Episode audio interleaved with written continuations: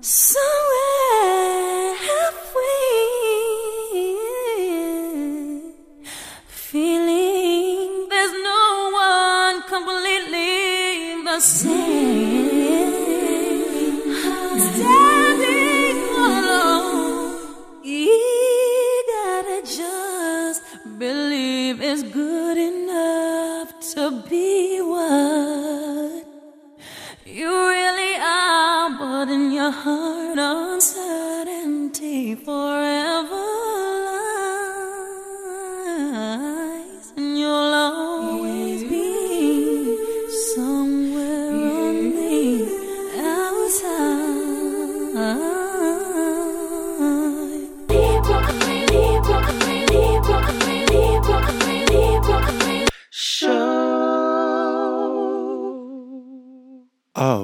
Wonderful people. Welcome to the LeeBruh Green Show episode, episode, episode 17.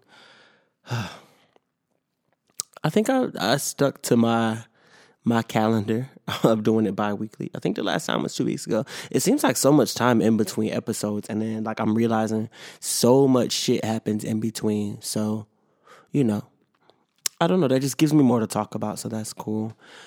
Um, you know, I hope everybody has been having a fantastic uh, month. The month is almost over. It is, but sure, almost. It is fucking over. Tomorrow is April first, which is you know, damn recording this March thirty first. Ha ha. Um, yeah, you know, I hope everybody's had a fantastic month. It went by again so fast. Everything is going by so fast. But to me, March went by like super fast. Um, it's really it's kind of fucking me in my head because you know I talk all the time about this job and whatnot, and uh, you know I'm, I'm gonna be at two months this week, which is crazy to me because I'm like, how the fuck have I gotten to two months already? But you know that's what time does. It just it, it stops for no one.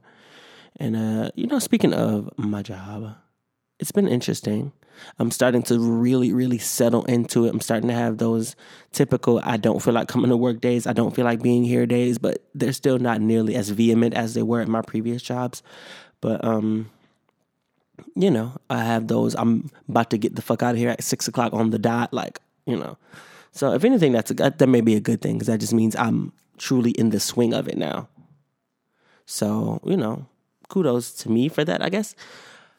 Um, it has been um, playing a role in my mental health, of course.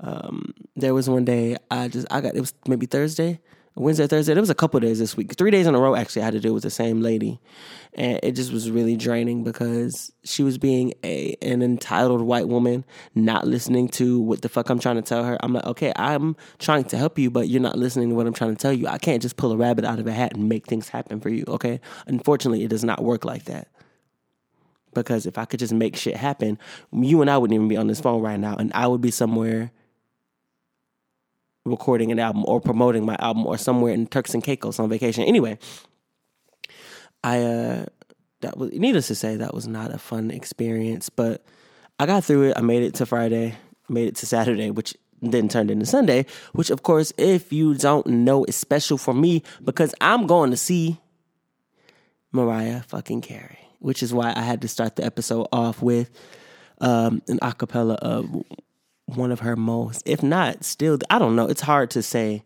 which is her most personal song because she puts so much into those those really really personal songs, and you can always tell which ones are like the most personal with her.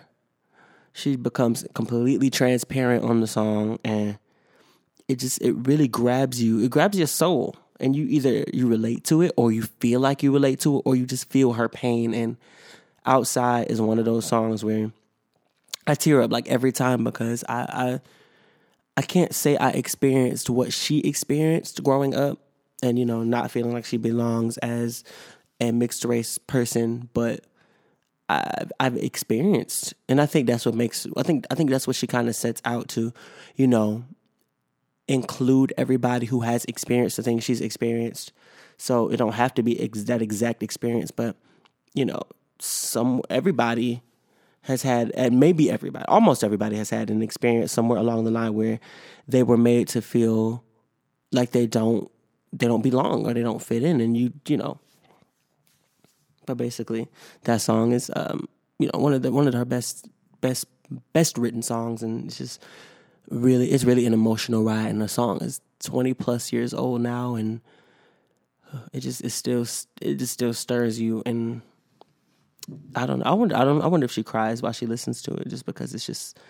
Sometimes as a writer, you sit back and you look at the things you wrote and it makes you emotional because it's like it either puts you back in the mindset you were when you wrote it or you think about those emotions while you wrote it so i just wonder if that's something that uh, she goes when she listens to that petals you know the real real personal shit even as recent as camouflage i don't even get me started on camouflage because obviously her anniversary. Shout out to Mariah's anniversary, March 27th. Her anniversary was the other day, 27th. And I did my top 10 Mariah and Camouflage. I tear up every time I think about Camouflage because that song, I've sat for hours and hours on end crying listening to that song because not only was it so clearly deep, deeply rooted in her own personal life, but I've related. I've related to Camouflage. So oh, look at me, look at me in my feelings now. Cause that song where sometimes when I try to discern our reality. Anyway, she won't be singing that song tonight. She will be singing a huge collection of hits and album tracks and well actually I think it's more singles than album tracks. But anyway, songs from her amazing 2019 2019 is it 20, 2018 album, excuse me, Caution, which is a phenomenal album. Um, you know, she damn near does the whole album from what I can think of, from what I, think about the set list. But yeah, you know, I bought my ticket. I'm excited. I'm to be in a VIP suite. It's funny because that sounds so fancy, but it does not. It's not fancy. It's only because that was the cheapest ticket left. Everything else sold out and was up for resale, and resale was like 300 plus, closer to 400. And uh, I mean, of course, there was some resale tickets that was like twelve hundred dollars, but that was like in the very front row. I I'd be willing to pay it, but it's also like some bullshit because damn, that's not what you pay for the shit, my nigga. But I got my VIP suite, so I'm um, see how that goes. I'm I don't know. I'm I'm like I'm so nervous about because when I go to venues I've never been to before, I get nervous about how it's gonna be to get into the venue. Like they said, there's a special door for VIP uh, suites and shit. So I don't know. I just got to ask the questions, and uh, I become introverted when I have to ask questions of people and stuff. Like, I definitely have some introverted and extroverted qualities, and working in customer service has made me a lot more com- like from the moment I got a, my first customer service job, also performing with the band I was in. Like, it's made me a lot more comfortable over the years with people and talking to people.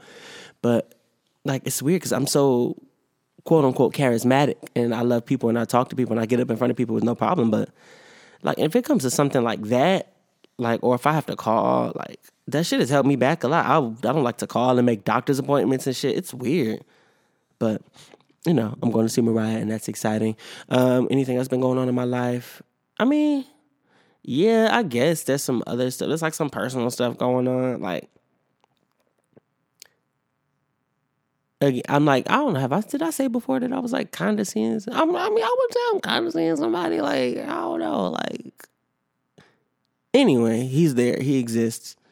Somebody who has my interests. I have his interests as well. That's you know that's all there is to it for now. That's all I'm. That's all I'm willing to say for now. imagine me. Imagine me not being an open book. Not. I've written poems about it, so maybe I'll give y'all one of those poems. Anyway. Um, yes. So as far as the work planning and my mental health, dealing with that lady I dealt with, it definitely it drained me of my energy for an entire day. The other day, once I dealt with it, and then like other management, not really management, but other people who are quote unquote higher up got involved. So it just it became a headache because this just fell into my lap. I li- I really had nothing to do with this. It should fall on the person who like gave her her insurance policy which that's a problem we have within our company. See, that's the thing. Like I said, I've been setting into the job, so I'm like witnessing the problems we have. Like the people I don't, I've already developed a dislike for people. I know things about, you know, like so. You know, it's like any other job. It's the I think the honeymoon period is ending, and I don't hate the job yet.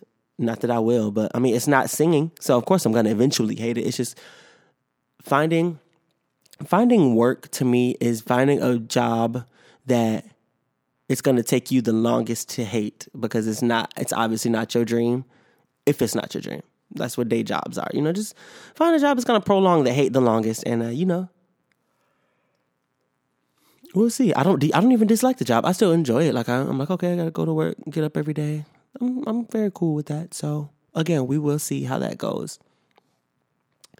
Anyway, um, my mental health as a whole, I've been dealing this week, this week and last week. I definitely have been triggered into depression a few times. Into into my depression. It's it's kind of it just kind of came back on its own and I've had to battle battle it a little bit, a couple days, and um, you know, it wasn't just a little mood where it's like, oh, okay, excuse me, where it's just like, okay, I'm feeling it this day, it's gone the next day, it's gone in a few hours, and then originally I did feel like that until the next day I woke up and it just it was there again. And I was like, okay, so I see that this is something that has returned for a limited time or however long it's going to be back. And, uh, you know, I dealt with it. I just kind of, I think I soaked in it a little bit. And I think I just got my, I got the gears of my brain moving. That's really one of the things I can suggest when these flare ups, I would call them, happen. Just try to get the, try to get the gears of your mind moving a little bit, you know, um, because a lot of the time, at least my brand of depression, when it happens to me, my mind gets idle, or it's a result of an idle mind. So, um, sometimes my mind will get idle and I will uh, realize that I need to start, I need to get the gears turning again. I need to start thinking about just anything. So I'll jump in. And it's not like I'm consciously doing this. I'm not like, yeah, I got the cure for depression. I just, you know, would like to share what my method had was this time, and it just kind of happened. So I got the gears moving in my mind, and I was thinking about um, music, thinking about career, thinking about going to see Mariah, things I have that are going going well for me, things that I have coming up, things I have that I need to work on, things that I have that I'm excited to work on, things I, that I'm excited to improve on. So, you know, that's and that, and of course, there's always spit that. Spit that is of course, my favorite thing in the world. Every it's like every week I go, I just become more and more enamored with just being there. And it's irritating because like I know in what two let me see, it's not this coming week, it's not the next week. So about three weeks from now, I'm gonna miss one. And y'all know I don't like to miss spit that for anything. Like for my but it's, it's for a good reason. It's for my sister's wedding. I really wish we could leave Friday morning instead, instead of Thursday but whatever. And if, if if all of a sudden my sister does agree to change it, I'm gonna give that work day back too because I have that Thursday off, and I'm, I need all the money I can get. So, and I don't have paid leave. I don't think I ever get. Well, I won't say ever. I don't think I get paid leave or anything like that or vacation time for a year. That kind of sucks, right? I mean, I'm already full time. I feel like after the probationary period of three months, when my insurance starts to kick in, I think I should start getting paid leave. But I don't think it kicks in until after a year. But anyway, that's beside the point. Spit That has been amazing, of course. I wrote two new poems to do um, at Spit That this week. One is about Spit That. So that's cool. And the other one is about the fellow that uh, I'm currently seeing, talking to. We're, we're kind of past talking to, though. We're just not exclusive yet. We're definitely past talking to. Um, I mean, we literally like talk every day from February, th- it's literally from February. Th- I mean, I know some of it is just texting, but from February 13th to now, we've been in contact every single day. So I don't know. That's beside the point. That's neither here nor is it there. Okay, so, you know, I've been talking your ears off for a good, like, you know, 13, 14 minutes or so. So I'm to go ahead, if I could speak today, Charles, shit, I'm to go ahead and give you a break from my rambling give you a little tune or something to listen to. And I will be right the fuck back, baby. Reverence upper echelon. Help me understand, please, cause I need some clarity. I lose, don't interlude. I'll put it straight like this, cause I want this, even if it's for a moment, even if it leads to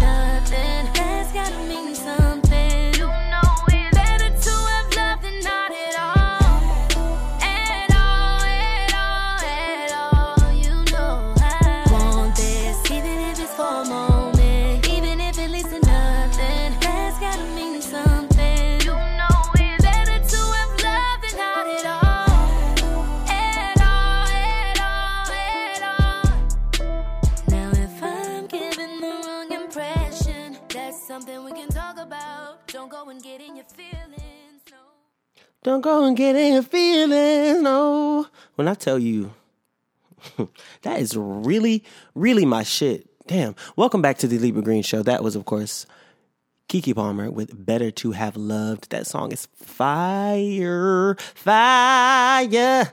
Woo, woo, woo, woo, woo. Um, I should have a radio show, right? Not just a podcast. I should totally have a radio show. Like what? That was actually a dream of mine. That was a dream of mine when I was younger, having a radio show. Um, that was actually because I heard Ludacris' story. That was like one of my uh, ideas of how I was going to break into the music industry. I was going to go to school, uh, get a degree in communications, or I was going to go to Howard, actually, radio, TV, film, and you know, get a degree there, get a radio show, get a job at a radio station, get a radio show, and then use that as my end to music. Obviously, that did not happen, but uh, you know, that's okay. Yeah, but that song is amazing. Keke is amazing. Uh, speaking of Keke, I have to discuss Star that will come up a little bit later in the show. I got to discuss I have my Star update. Um, you know, because two episodes have aired since my last. Has it been? It, it would have to be um, since my last show. So we got to definitely talk about Star and uh, Keke's role on the show. She's still guest starring, so I'm like, I'm hoping they don't like take her character off the show because they should just go ahead and make her a cast member or at least recurring rather than guest starring. Because what I've noticed when I look at credits on shows, like obviously the termin the terminology I think determines like is it a lot like revolving around like the paycheck and then um, I don't know, but I know there's some something about what they're considered in their roles because like I'll see somebody I'll see somebody who's been on like 45 episodes and it'll be like guest starring, guest starring, guest starring.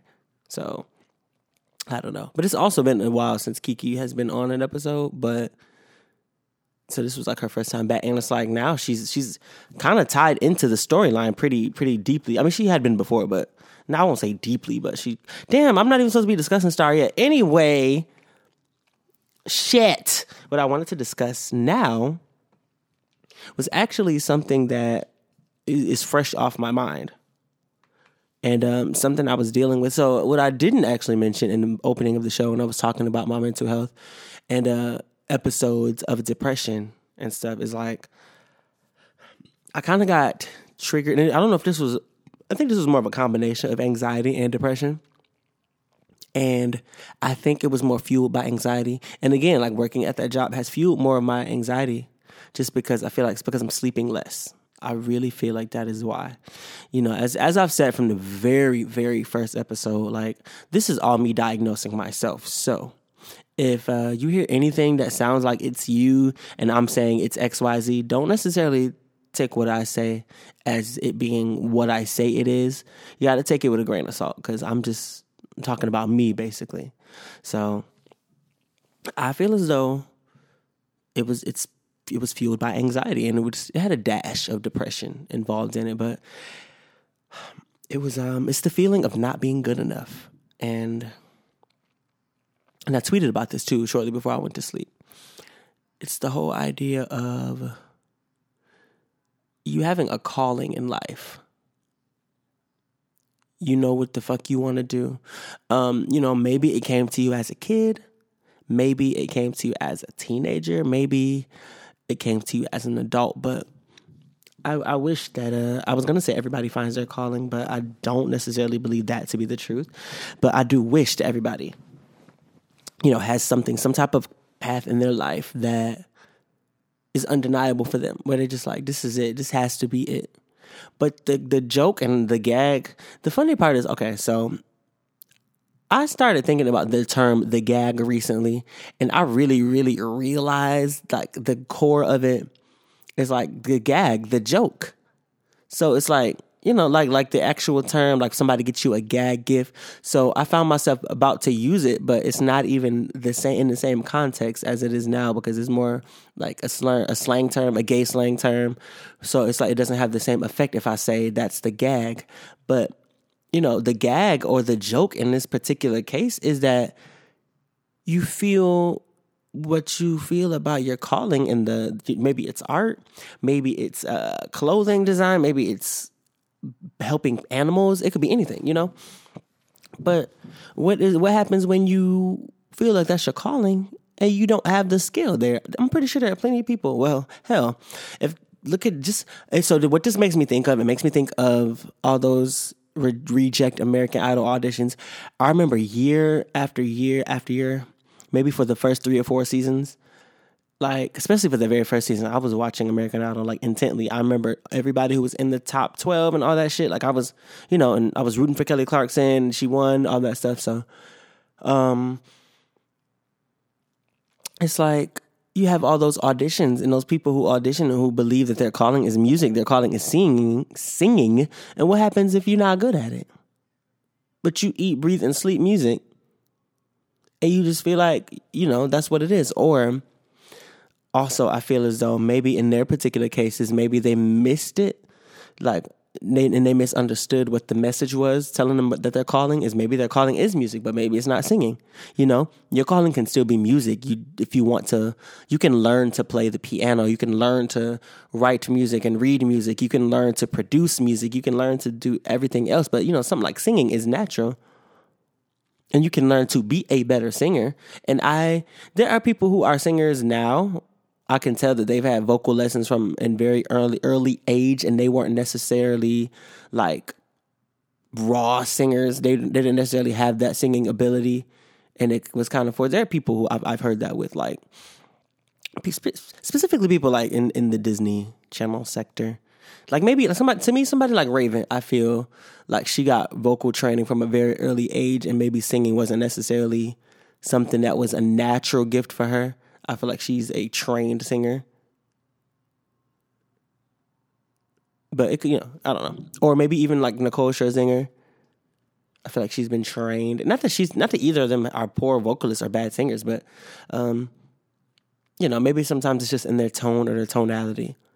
Or maybe people did hear them somebody thought they, you know, they did sound great and they needed vocal training. Anyway, that's beside the point. My whole gripe with it was that I was starting to feel like I was starting to feel like I was falling. And and you know, like people have those dreams where um you're falling and you're falling and you're falling. I'm starting to feel like that, but I was awake. And it wasn't a physical feeling. It wasn't it was a mental thing. And I just was like, what the fuck am I gonna do with my life? I don't wanna I don't wanna work for this job. I don't want to do this for the rest of my life. If I find out if I'm starting to discover that maybe music is not my calling. And that's a heartbreaking feeling. So then the thought continued to evolve and the, the gears started moving. And then I was like, okay, okay, music is definitely, singing is music in general, before I even get to the singing. Music is definitely my calling. So then that's where I was like, what if you're not good at it? What if it's your calling and you're not good at it and it, that shit stings? I had a dream and Kirk Franklin was in that. It, that just hit me. I don't know why. But Kirk Franklin was definitely in my dream. We were in the back of a city bus and he was trying to get me to come to his church. His church was like way somewhere out in Maryland. Anyway, that was very odd. But yes, that, you know, but you're calling. You have a calling. You, you want to do music, you want to do entertainment, but it's like, again, what if you're not good at it? What if it's something that you can't necessarily improve at? And I think what was bothering me so much is that I don't know if I've ever discussed this on the show, but something I'm still dealing with is the fact that I am 25 going on 26 years old and I've never received any of the training or anything that I wanted. And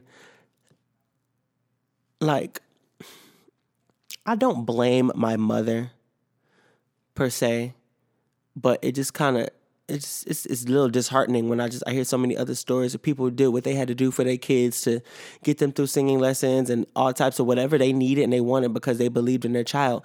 And I don't resent my mother for not doing those things, but it's just like, damn. I start feeling bad. And I, I get sad sometimes, and it's just like, did you not believe in me? I there was I wrote a poem about something like that so this is definitely something that has been ongoing. I've been battling with for a minute now, and I, I'm I'm, I'm kind of I'm having this realization as I'm talking because I'm just thinking about the poem I wrote a few weeks ago, and I shared it at Spit That, and I'm just like, you know, in the poem I talk about what do I say? I say my family says that. Um, my family says that they first discovered I could sing at five years old. Then where's the video, silly ho? There's no proof, no nothing. You know, so I'm like, there's no nothing of this. The very little bit that I had, I remember my stepfather, hmm, my my little brother's father, I don't know if he and my birth mother ever actually got married or what have you, but so my little brother's father, he was abusive. He used to beat the shit out of us. Maybe not his own son, but me and my uh, my older brothers used to beat the hell out of us. And like he would do abusive shit like like beat their asses in front of the class. Like I remember he did that to one of my brothers, got his ass whipped in front of the class. That's not okay. That didn't help nothing because his his ass still ended up in jail years later. So it just it, it just annoyed me. But when I think about him, I actually started writing a poem about him because I follow my little brother's half sisters, and um, because they were they were family kind of as well. They know they're you know they were everybody knows who they are, and I followed them and they posted a picture of him, and I thought he was dead. And that's why I thought that was why they were posting the picture. And I got this feeling over me. It was weird. So I started to write a poem about me thinking that he was dead and what I was about to feel next. But you know, I instantly realized that he wasn't dead. So I'm gonna actually continue to write on that poem now that these these gears on that thought process are turning again. But my stepfather, if that's what you want to call him, he was a DJ. And you know, he had CDs. He I remember his CD collection was like immaculate. It was like I, remember he had all every CD that was popular that was out at the time. Like he had FanMail because this was around that time. This was I remember specifically it being like 1999, 2000. He had FanMail. He had fucking uh he had 702's album. So I mean, not just 99, 2000. Really, the memory spans from like 97, 98 ish through 2000 because by the time I think they broke up in like 2000 because I don't believe he was there by the time 2001 rolled around because my brothers were yeah they definitely weren't together. So I'm pretty sure they broke up in if not late 99 but 2000 but um so he would have us rehearse. Like I don't know if he really thought he was Joe Jackson and apparently of course I was Michael because I was the one with the talent. I was Michael and he would have us rehearse to perform in church I remember we uh, what was the song we did? Was it Kumbaya? I remember we was rehearsing singing Kumbaya. He gave us like little choreography to do. I don't remember if we actually did it in the church. I think we did. I'm pretty sure we did. But yeah, we uh, he'd have us rehearse Kumbaya and Kumbaya, my lord, Kumbaya, and you know you can't fuck it up. I mean, he would beat me anyway, beat you anyway. So I remember specifically, I remember this one time I got into it I'm sorry, I just had a lot of triggering thoughts that came with him. And I just, yeah, I'm gonna write that poem because there was a time he made me and my brother take cold showers together. Anyway, that's a story for another day. But um, he had us. Uh, okay, the one time we got into, I got into a fight with my little brother, and my little brother. I, it's crazy because I'm trying to really remember what the fight was about because my little brother was very young. He's two years young, a year and some change younger than me. So I'm like, I don't remember what the hell we were actually. We were fist fighting about something, and because he had a fucking smart ass mouth with his little ass. Like we got, I probably got into it with him the most. He still got that smart ass mouth, and we're opposite signs. He's a little bitch. He gets on my nerves. I mean, I don't talk to him like that. But the last conversation we had, he got on my fucking nerves because he tried me, like they all often do. Anyway we he and I got into like a fist fight, and I guess my his father did not like the fact that I was beating his son's ass, and I'm like, he's smaller than me, so of course I'm gonna beat his ass. But I was beating his ass, and he, I remember he picked me up. He took me in the bedroom, picked me up, and like threw me in there, like by my arm, like I flew across the fucking room, and I remember hitting my head on like a, the bed rail, and it like hurting behind my ear, and I don't know if did I like fall asleep or pass out after that or something, but that's all I remember. But I just could not believe he did that. And I'm just like, bruh, this was not necessary. But you know, needless to say, he was a shitty person. But basically what that what what that ties into was what I was getting to is that he was a DJ and he had equipment. He had microphones and like, you know, amplifiers and recorders and all this shit. So he um take me there. This and this had to be like 97, 98. Let me uh, do my research real quick because I like to. I like to fucking um I like to be as accurate as possible with my numbers and my years and my dates and stuff. So I gotta really like look into these things. And okay, so I was right. 1998. That's when Take Me There. So it could have also been 1999. That makes sense because Take Me There came out in late 98.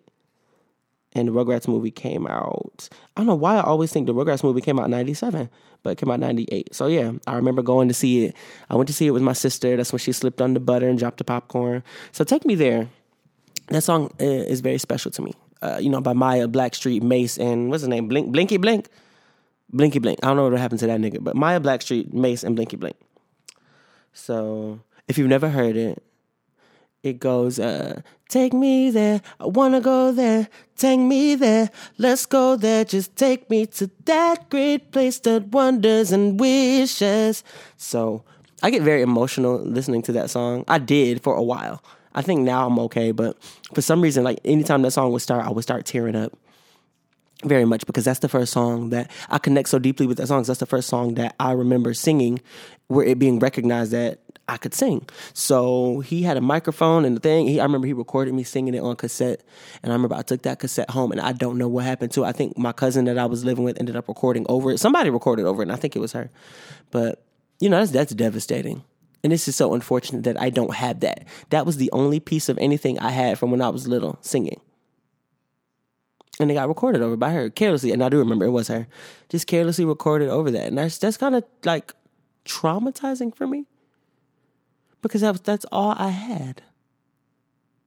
There's no record of like I have a couple YouTube videos that are like 10 years old now, but by then I was already a teenager. Like I was already I was already LeeBruh Green at that point. I already knew what I wanted to be, who I wanted to be. Like there's nothing, no record anywhere of me. So it just it plays into the larger scheme of my mind not feeling like I've ever been good enough for anything, anywhere, anybody. It comes into the relationship I was in. I never didn't feel good enough there. I didn't feel good. You know, I don't feel good enough anywhere I turn. So it's just like it's been following me all my life. I don't even have you know nobody was like okay this is you you just amazing like i gotta i got to do this for you i have to make sure i get you singing lessons i gotta do something and nobody did anything and I don't resent them for it, but it's just it's hard. It's hard for me to I just wonder why. And it's like, yeah, I know people don't be having the means, but it's just like, was I not good enough to to try? Or maybe if somebody somewhere along the line had told me, hey, you're amazing. I but, you know, I'm I really really wish we could do this for you. Just some kind of acknowledgement would have worked, you know? and that that would it would probably I would feel so different today if that happened. But it's something I struggle with so much, and it, it's not just in music. It's all around. I I struggle with feeling good enough. I never feel good enough ever, ever, ever, ever, ever. And that's why when it does come to music, and I feel that way, it, it hurts even more because that's the one thing that I'm supposed to be good at. And I think that is why I, I have this mental competition with every other person in the room when when I realize I'm in a room of singers. And this is something I don't ever discuss with anybody more than my best friend. When I, I come into a room and there's a there's other singers and I immediately and I hear them sing and I, I'm immediately comparing myself and I'm a lot of the time telling myself I'm the best singer in the room and I'm like, oh, you, I don't, and it doesn't stop me from enjoying them if they are better than me. And I also have no problem admitting when somebody's better than me. But it's like soon as I hear some somebody's not as good as me, I'm just like, oh, yeah, I'm still the best singer in the room. But it's it I, and I I don't know why I get that way. But I mean, hey, I'm keeping it to myself. I'm not spewing this type of hatred out. I'm not saying this bitch can't sing. I also have very sensitive ears. Like I, I, I can catch off notes pitchiness, but not. I'm not talking about with other people. I'm more. I catch it with myself more than anybody. Like I'm. You know, like I always say, I'm very self aware, but um, I. Hmm.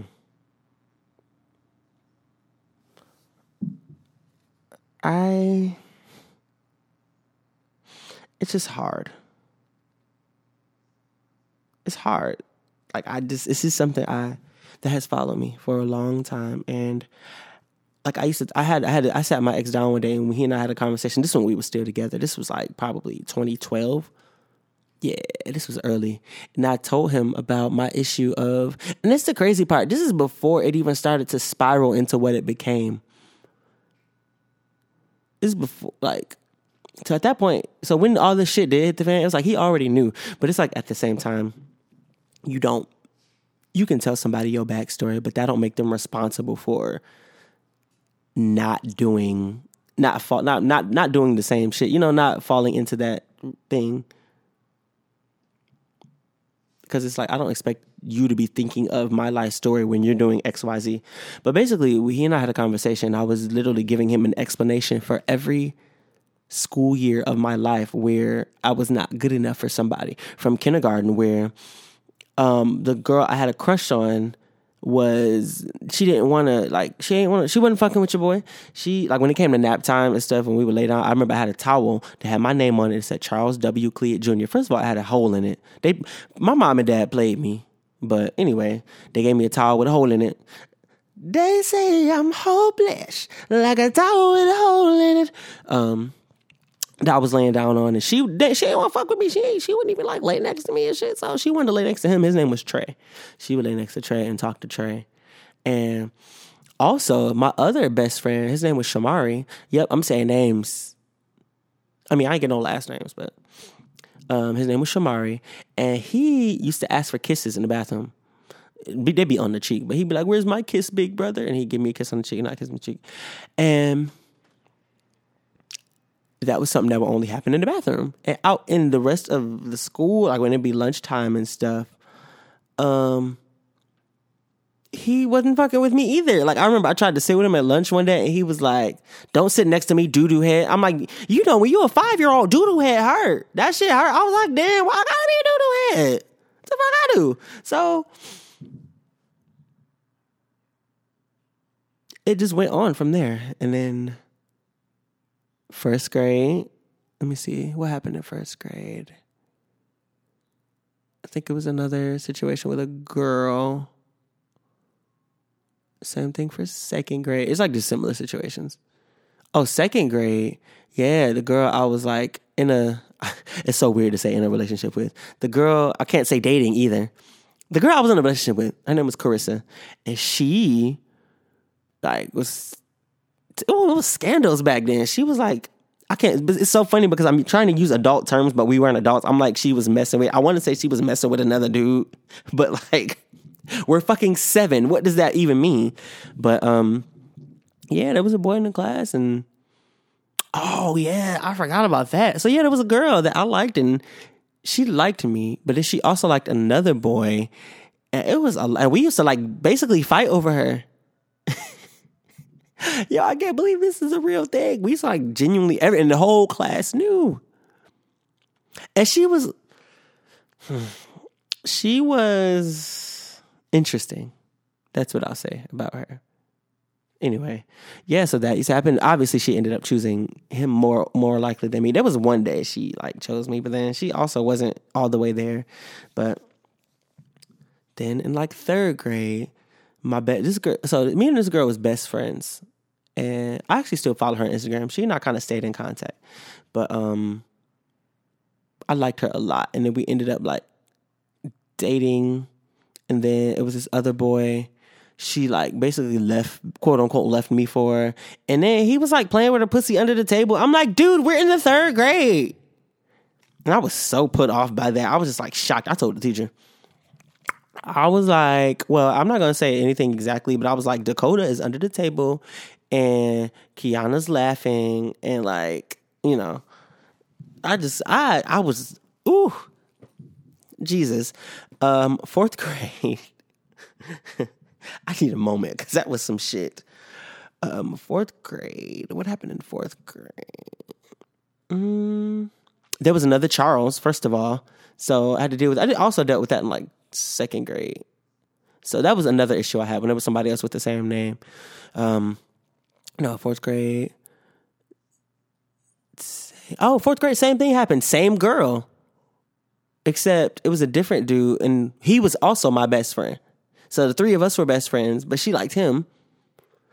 And uh, you know, I was all I was super jealous because the three of us were like really, really, really close. But and then she uh yeah.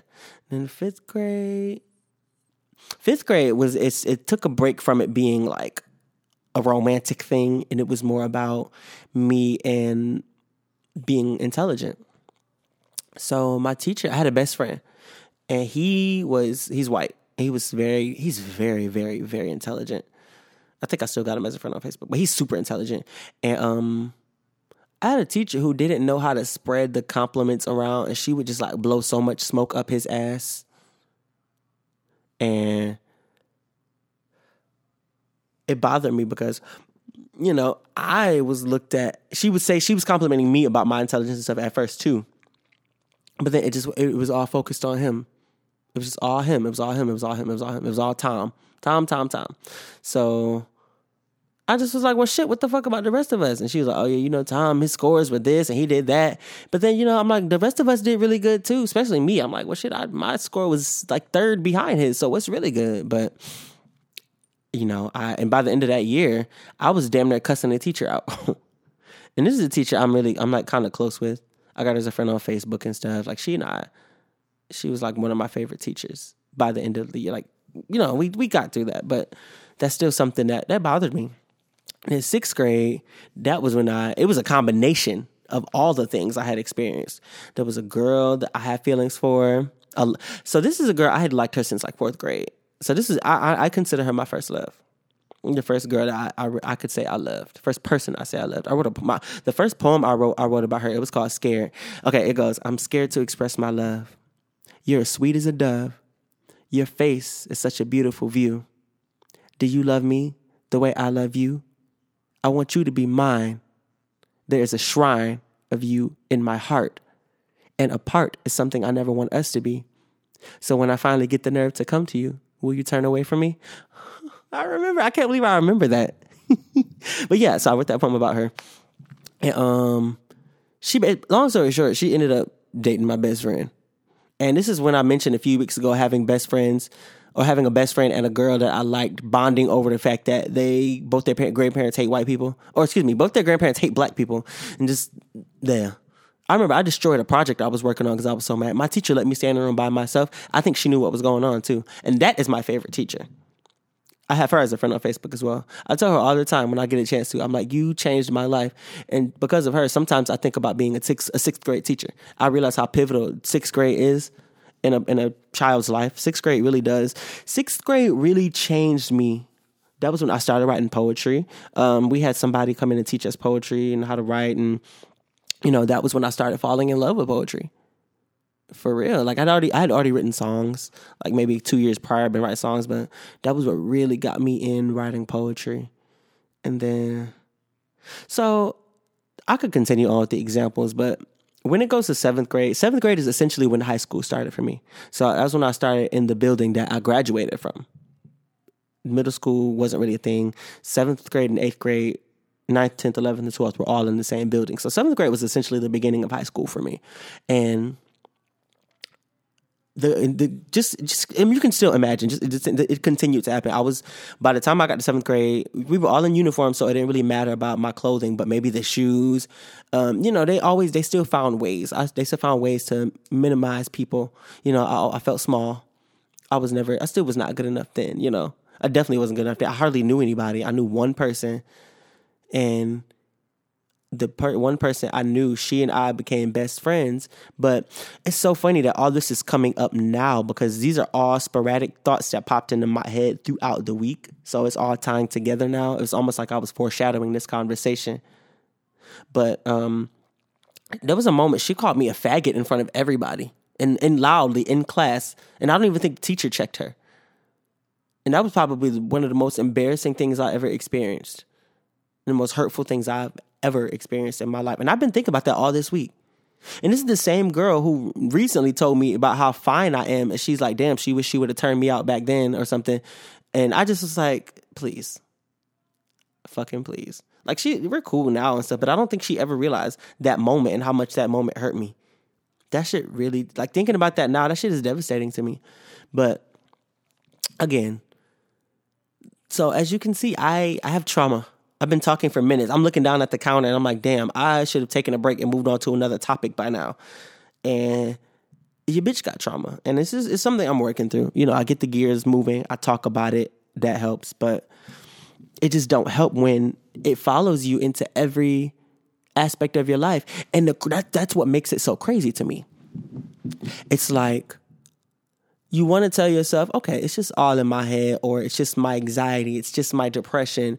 But when I have genuine examples of each of I have genuine examples of that happening. I have an, a specific example to match this situation, and it's a an ongoing trend from the age of five even before that, I didn't even have to start with school. You know, before that, when I was, you know, when you first experienced being the baby in the family and then another child was born. Like my little cousin is three years younger than me. And he and I were like inseparable. He was like, we was like, you know, best friends kinda.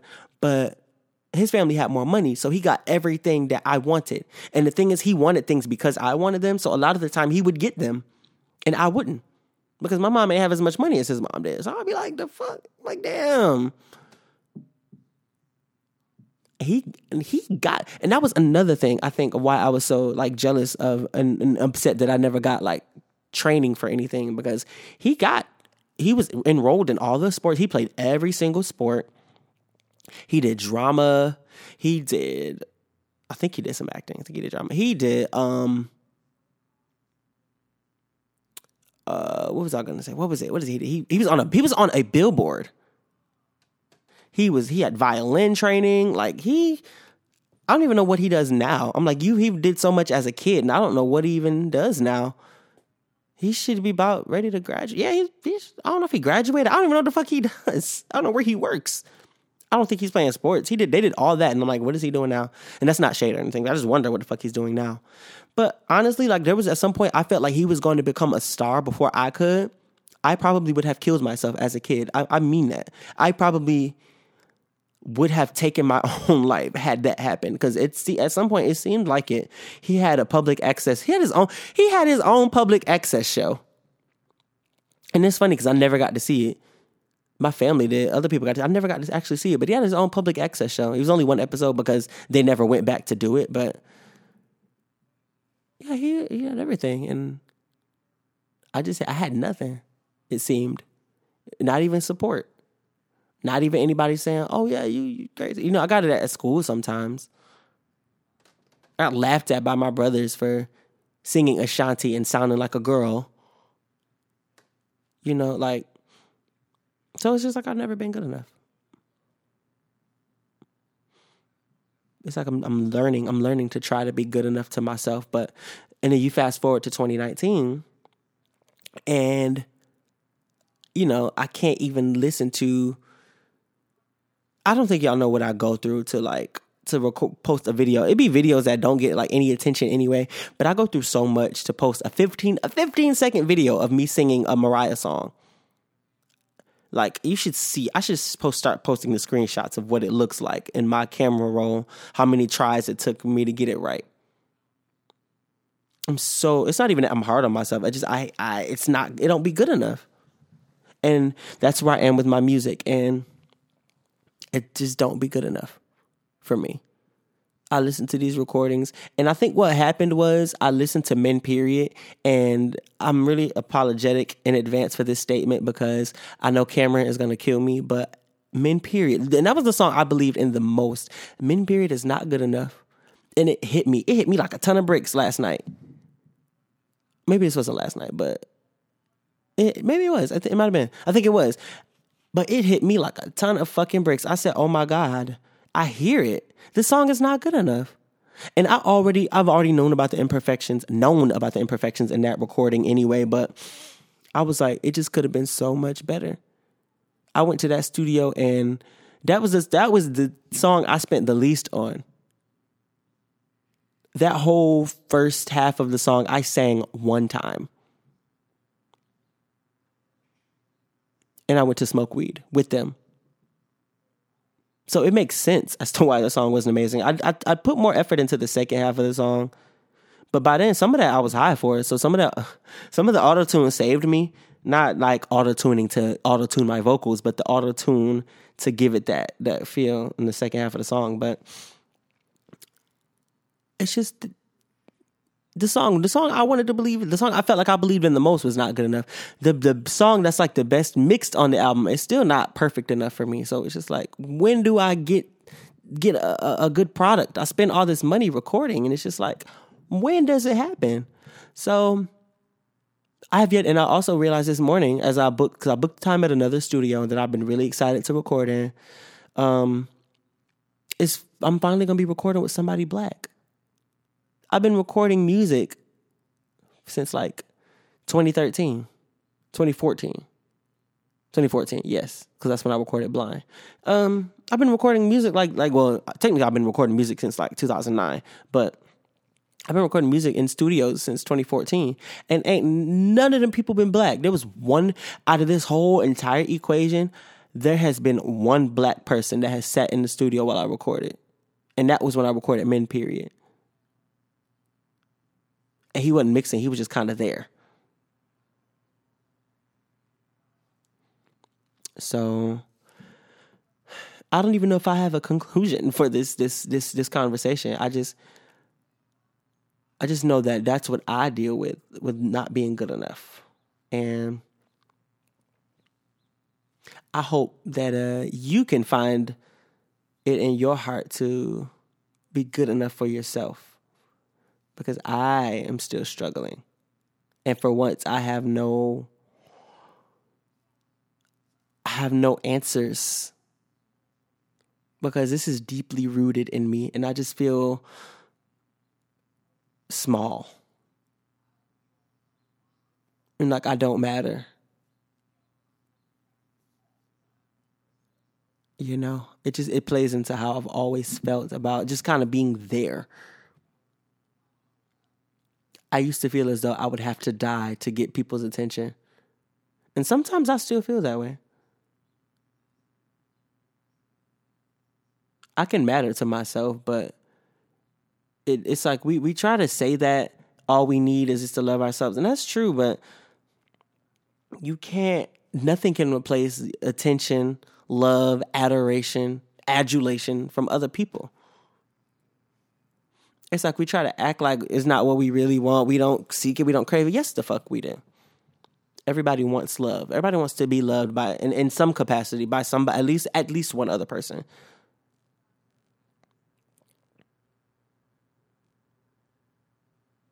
Or hey, maybe it is just me. Maybe I just want to be the center of attention. But that's just something that uh I am struggling deeply with, and I hope to hope to find the answers someday. I hope to, and it's crazy because I don't even feel like I get to the point where, as far as that issue goes, it feels resistant to therapy. I don't feel like a therapist can tell me anything regarding that. Like, I know where it comes from. Maybe maybe I have to forgive. Maybe I'm maybe I am holding it against my family and I haven't forgiven them. But there was just so many. I tried. I started to try to take things upon myself and just. I was gonna. I started writing music. I was gonna like record myself singing and mail it to record labels. Like I didn't know what to do. I was gonna try so hard, and then. And that's why I just don't think people understand why I love Taina so much. That show really fueled me. It really is my the, the best thing that ever happened to me. Like that show fueled me so much. I'm still gonna get that Taina logo tattoo. I just don't know when, but it's happening. I want to be high while it happens, but they say you can't be high because it makes you bleed more. So, and that's a big ass tattoo. That's gonna take a while, and it's got color to it. It's probably gonna hurt more. But I know exactly where I'm gonna get it. I'm gonna get it like my arm, my upper arm. But anyway, I need a break. I feel like y'all need a break too after uh, all that. So I'm gonna go do some soul searching. and I will be right back with some more conversation. I didn't expect this conversation to drag out so long, so I'm like, I might just come back and be talking about music. So hey, you, but I I have to talk about this other topic. It might not take as long, but yes, I will be right the fuck back.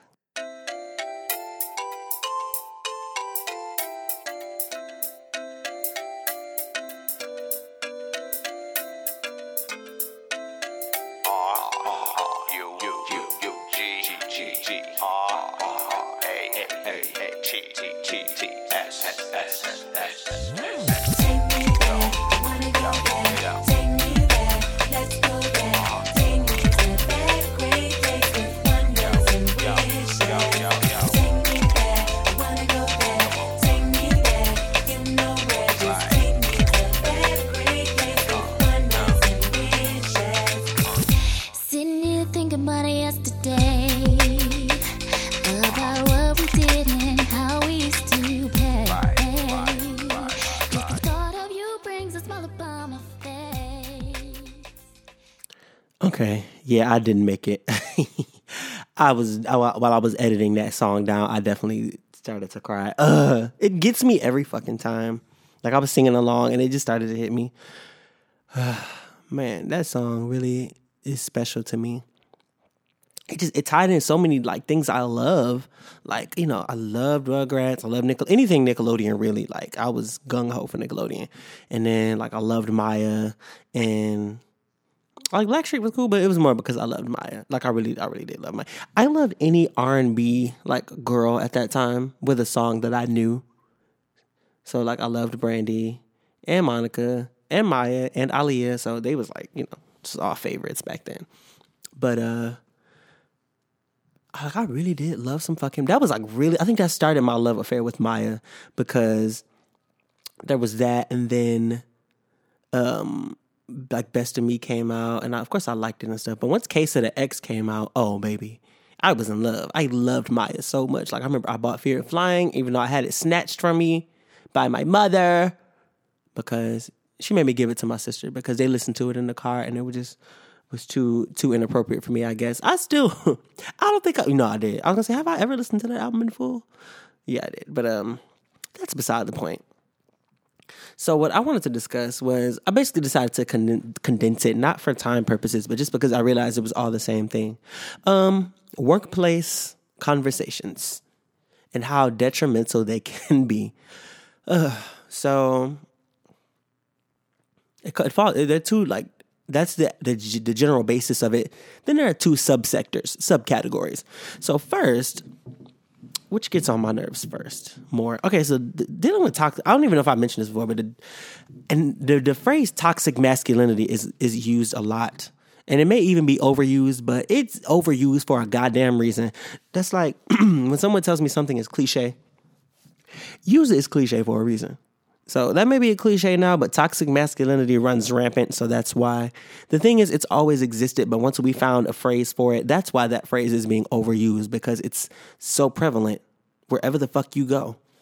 And now that we have a phrase for it, we're acknowledging it. So don't stop using it because people are saying you're using it too much. That's just because it's real. So let me take a sip of water before I start to give me a second. Okay, so I have somebody who I work with who is not a co-worker per se. He is an owner of one of the agencies. And he's a very it's it's funny because he's actually like okay, so I work for an agency group, right? It's a company the company owns essentially owns like four agencies. And then there are the agent owners. So he is one of the agent owners, but like as a customer service rep, I can help people who's under any one of those agencies. He's one of the agency owners. He just happens to be in the office with me. And he's my favorite, actually, of all the agency owners because he is very helpful. Very, very helpful. Very. And, um, you know, it's hard when people aren't fucking helpful. And he he does a great job. He answers questions for me and he doesn't like dodge policyholders because you know what I've realized is that basically I'm gonna tell y'all a little secret. Essentially, you will never speak to your actual agent unless you really like really fighting to get to your agent. And that's the, definitely the case with the other three or four agents that we have. You ain't ever speaking to them especially one of them. Like my manager was out of town, and um, well, she's she's back now, and she'll be back at work tomorrow. Was in El Salvador, and one of the ones that I'm not really uh, fond, well, one of the ones I do not like. I'm not even gonna say I'm not really fond of one. The guy, the one I don't like, he um, you know, we were kind of asking for his help and we thought he was to help us and somebody reached out to him he said no i'm 100% sales i'm like you selfish bastard that's to come back to you though it's definitely to come back to his ass. But thankfully he's not in the office with me anymore because he's also um, a little toxic but not as much as the guy i'm referring to. So he will say stuff like okay so perfect example.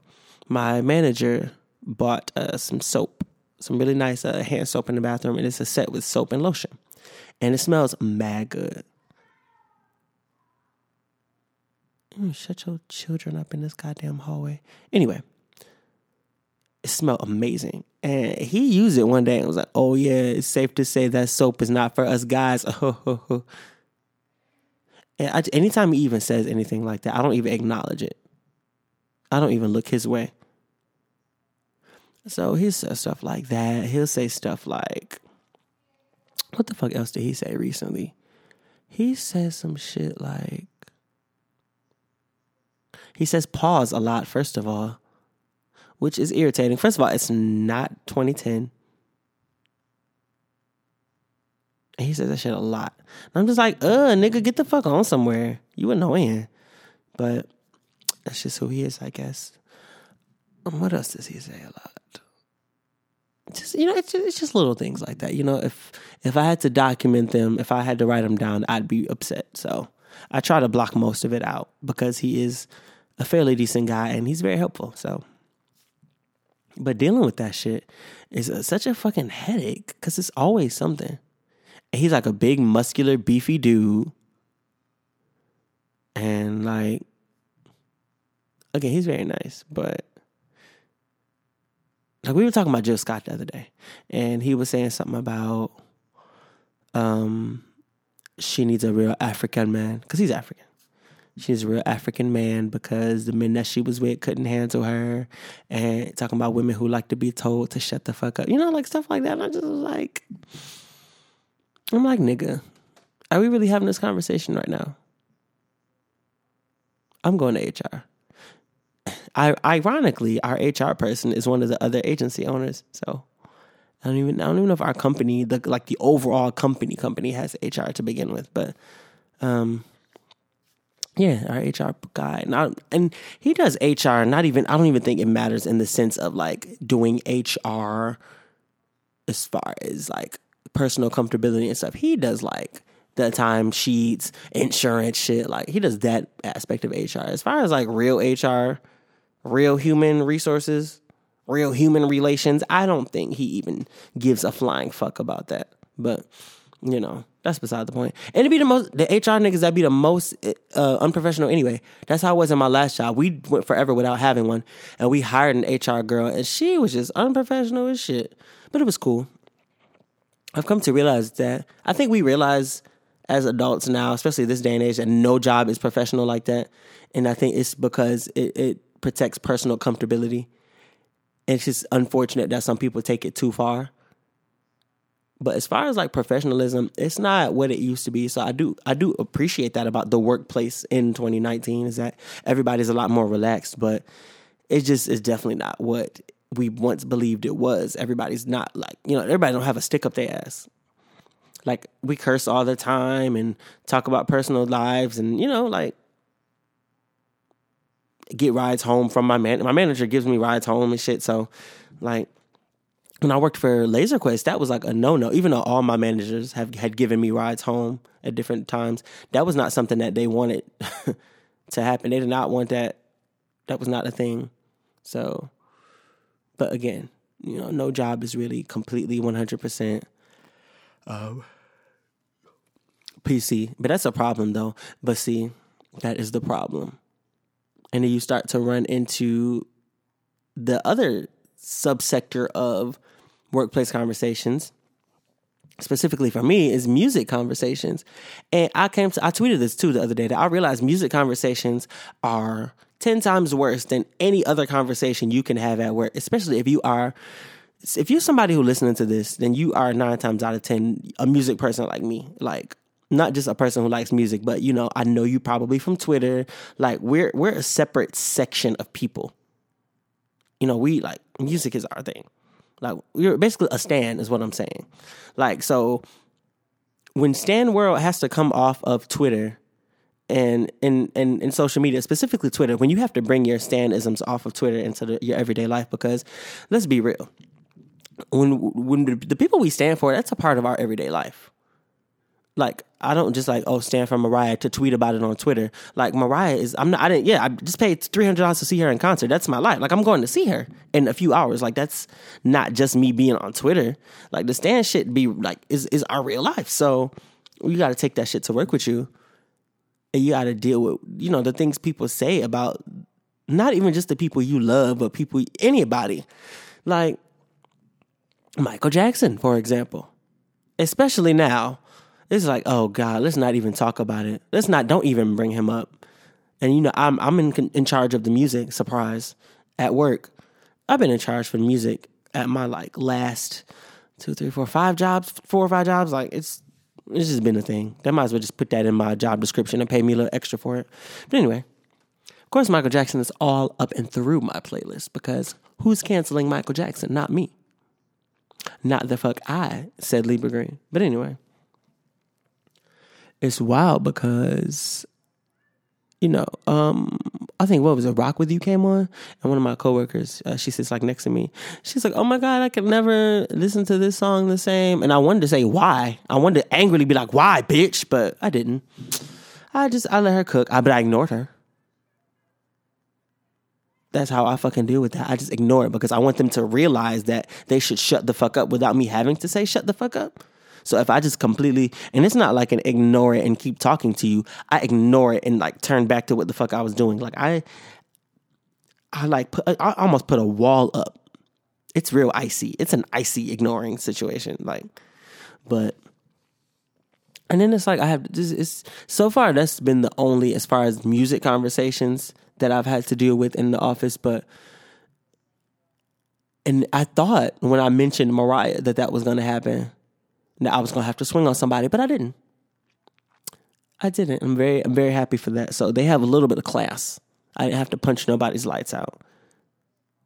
But and it's not but see that's the thing, it's not even just work. When you take the music stand conversations elsewhere, people who just don't really understand, especially when it comes to somebody like Mariah, who people only see those videos that it's unfortunate. Okay, so there are lots of videos that go stand world viral and then they creep out into local Twitter, as people call it, or the you know it creeps out into the locals. Period, and it even spreads to Facebook. And of course, every bad moment that Mariah has had has seeped from Stan Twitter out to the locals, and the locals know about all the bad moments, of course. But the good moments only go viral through Stan Twitter. They'll get like a couple thousand retweets, if that, maybe 559 retweets or something and just be amongst the stands and it won't spread outside of stand Twitter or stand world. And so people out there in the, the locals, the locals genuinely think that Mariah cannot sing anymore. And I, that is something I'm always dealing with. I'm like, you stupid bitch, I will fucking break your face. Like, I just, I don't even like to. And it's crazy because it's like, I'm not gonna not proudly stand in my stanisms. Like I'm gonna be like, yes, that's my bitch. The fuck, I love Mariah very much. She's an amazing vocalist in 1990 and 2019. What's really the fuck good? So it's just like, but it's draining. It's draining to deal with people who think they know what they're talking about, and that's where it arises in the workplace as well. So it's just like. Do you ignore people? Do you correct them? Sometimes I'll work to fact check it. I'll pull out a video receipt but I don't really have the time to be doing that always. You know, it's just like I don't I don't care to change your opinion. I don't. Your opinion is always going to be wrong. And that's that on that. And so as workplace conversations, just be careful what you choose to engage in. And decide if it's worth it. If it's worth getting your blood pressure up. If you're working with the kind of people who's whose opinions you can or want to change, if you are able to, if that's something you want to do, just really take a second and evaluate if that's something you really want to discuss there. Because most of the time it ain't. Most of the time it ain't. but yeah, that's uh that on that, and uh I'm gonna take another break, and I will be right the fuck back with some entertainment talk. This is about to be a long ass episode because there's a long, maybe the entertainment stuff won't be that long, but that list is kind of long. It depends on how long it takes me to talk about uh you know each bit. So you know we shall see. But I definitely see it being probably one of my longest episodes. But that's okay, right? Y'all love me. Okay. Be right back.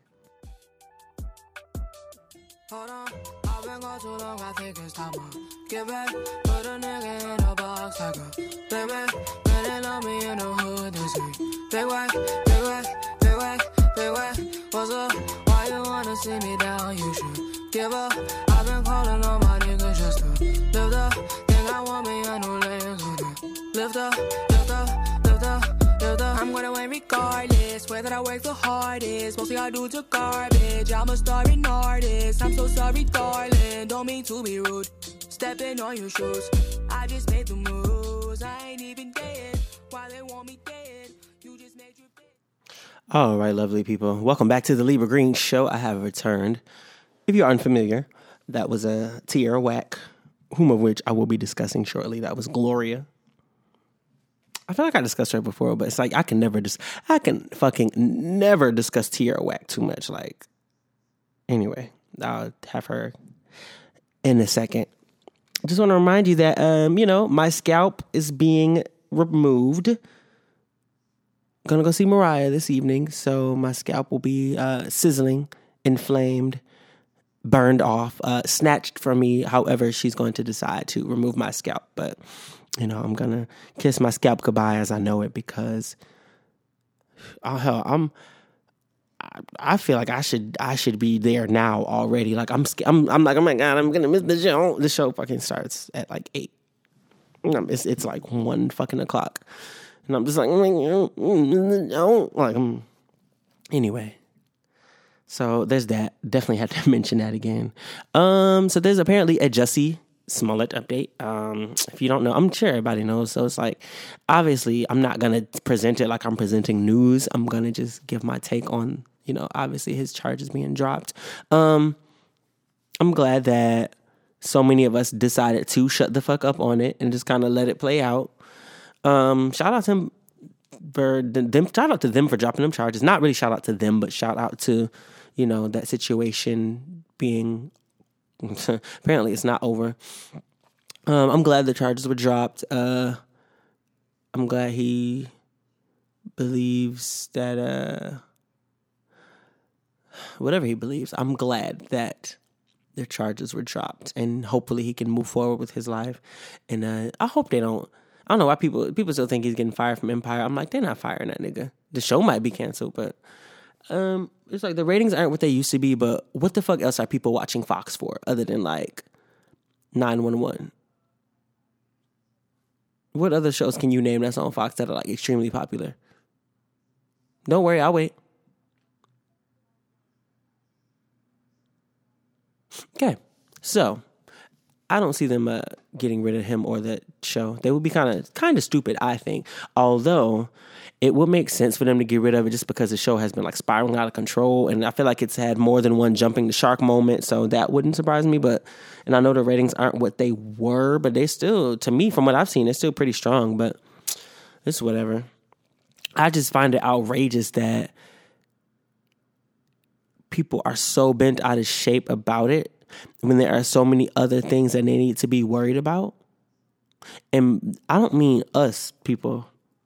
I don't mean the public. I mean like literal actual officials, including the fucking president of the United States. Are you seriously worried about this?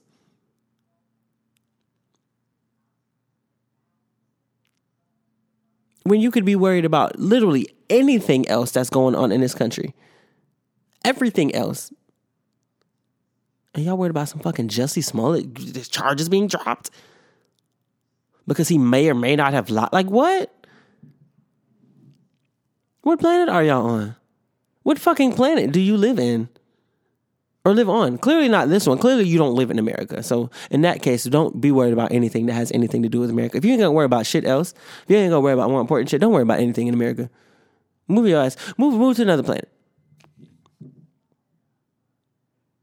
Because I I just I don't get it. I oh I get it, I get it, get it. But like I don't I don't understand like what what would what would how what do you have to say for yourself? It's like I know in my mind why you are the way you are, why you're being the way you are, because you're racist, of course. But what do you have to say for yourself? How do you defend that? That's what I would like to know. But all in all, the man is free. He went back to work. He's minding his business. Um, hopefully, this doesn't ruin his career, et cetera, et cetera. Chicago Police Department is full of shit anyway, and this proved that. And always, and this, and if this didn't prove it, there were things, the things before, so many things that take place before that prove this. So it's just like, no, no. Anyway, speaking of Jussie and Empire and Lee Daniels, we have our star update. So, this week on Star, let me try to refresh it from memory. Um, you got Star finally about to get the fuck out of jail, and that big bitch. Well, she's not really a big bitch. Sorry for all my big bitches listening. I love y'all. Cause that wasn't meant that way at all. That dumb bitch gonna beat her ass like damn on her way out. Don't. I'm I'm hoping she still gets out. Cause usually when somebody beats your ass, I mean, then again, Star did like swing on her first, but that's just because she knew what was up. But I mean, she beat her ass pretty bad. I mean, pretty fucking bad. Star really fucking took a beating, so I don't know what her health is gonna be like on this next episode. And then the whole thing with uh, Alex and Gigi, like Gigi's jealousy has been like out of this, world, but I get it because you know her artistry really ain't there, and it's funny because they do really act like she only has one song and it's bossy. and it made me laugh. They had a listening party, and she put the headphones on, and it was fucking bossy playing. I was like, bruh, y'all supposed to get this girl some new music. And then when they do give her a new song, it's not even an actual song. I don't even know if that was supposed to really be like acknowledged as a song, or if that's just supposed to be like a dream sequence or like a, a, daydream. Because the song was great. Recipe. The song is wonderful. I put it on my playlist. Keke sounded amazing. Sounds wonderful. She's been acting her ass off, doing a great job on the show. Like I was saying earlier, I really do hope they extend her character the same way they did Brandy. I mean, Brandy's in the fucking title credits. Like, it comes on and it literally says Brandy Norwood as Cassie. Like, like, that's amazing. So I'm hoping they bump Keke's character up a bit. That would be wonderful. But I don't know. I really hope they do. Like I enjoy her character on the show. I enjoy everybody on the show. All the additions they made, like when they added Luke James, and it seems like they they added like all these people on at once. It was like Luke James, and then it was like Keke, and then it was like um um Lance Gross, and then it was like they were all like popping up together at the same time, and it seemed like it was a lot happening. And then Elijah Blake, who um is Elijah Blake? Is that the Elijah? I always get him confused with Elijah. What's the other Elijah that's famous that be doing music? It's not even Elijah Blake, is it? Why do I always do that to them? I'm so sorry, guys. I don't mean to confuse my black brothers. You guys are green. Elijah Kelley. Shit. I'm sorry. You didn't deserve that, Elijah Kelley. I mean, Elijah Blake is not somebody who's a horrible creature. Elijah Blake is actually a fantastic artist, singer, songwriter. So, you know, you're in good company. But Elijah Kelley, at least at least I was able to clock that I was wrong immediately. But you know, you need Elijah Kelley, and of course he was killed off. But you know, there's a lot of people on the show. Lee Daniels is good for that, but it all just it works out because you know Quincy's still on the show, and you know. It just, but it, it seems to work out very well as far. I mean, Meagan Good was on the show, but um, I mean, Cynthia was just in the last. Shout out to Cynthia Bailey Eyewear. She was on the last episode, and uh, I believe she popped up on there before. But as far as like uh, Gigi's character, Keke's character as Gigi, I really enjoy her. Hopefully, they have her on there more, give her more music, and if anything, it could just be because Keke's always doing something else, and she's very busy doing like other projects, and she's on music, as you heard earlier. Um, but the storyline is um, they could do a lot with that, and they could really you know, I don't know what direction they're taking her character in now after she had her aunt commit had that like dramatic ass suicide in the middle of the party like that. And that was so rapid. Like it took her two seconds to decide she wanted to do that. I'm like, damn, that was quick. I mean, it don't. Let me put that in there as a disclaimer. As somebody who has contemplated committing suicide, it takes nothing. It go it can go from zero to sixty in two seconds. So let me throw that out there. I am aware of that. But it just was so quick. Like all of a sudden, she was on the damn floor with a bullet in her head. But um I hope that doesn't uh, mean the end for Keke's character, Gigi. But um, hopefully they turn that around. What else is going on? Oh, the uh, story with Simone. They, they're letting so so far Simone's looks like her look has changed so much between the last two seasons, and she just looks so good now. Like she really looks like like a, a, a her look is like very chic, and it's not so.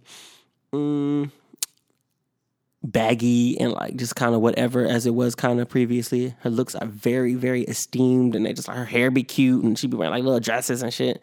But her looks are very, very cute and I love it. It's just really she's so grown now. Her character is yeah, they got they gave her a few chances to shine and like the, the song with her and Luke is really dope. Really fucking dope. And then there's that whole part of the storyline. Um the damn baby and Luke, um, fucking, well, Noah taking these fucking drugs. And I'm just like, he's clearly getting addicted to them. And I need Star to be out and to take care of this baby like ASAP. So, like, if he gonna sink his ship, which I don't want him to sink that ship, but if he gonna sink his ship, let him sink his own ship because I need that baby to not end up in somebody's police custody. But not police custody, but not in in the custody of like the state. And then uh, Carlotta's returning next episode. I guess did she return this past episode? I don't even remember. I feel like it's been so long since I've seen her on an episode. But is that and then uh, oh this whole situation with Cassie and you know wanting to take out homeboy. But you know we'll we'll see where that goes. It's an interesting storyline, and you know I love Cassie. I love Brandy as Cassie. Like the character is amazing. It's so funny. And uh, you know, yeah, shout out to Star. It's my favorite show on television right now.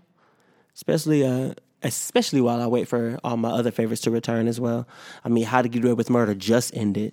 So that'll be a minute. Um Insecure will be back this summer. So, you know. And I mean, by the time Star is over, and then Insecure, by the time Insecure is back, Star will have long been over. Is basically what I was gonna say. But you know, shout out to that. And uh that's that on that. Moving on.